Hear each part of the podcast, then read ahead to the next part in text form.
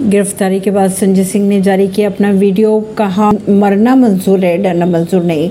आम आदमी पार्टी के राज्यसभा सांसद संजय सिंह ने कहा कि जबरन मेरी गिरफ्तारी की जा रही है, लेकिन हम लोग आम आदमी पार्टी के सिपाही हैं। हम बीजेपी से कहना चाहते हैं कि आप बुरी तरह से चुनाव हार रहे हैं, ये आपकी हताशा और हार के संकेत दिखाई दे रहे हैं।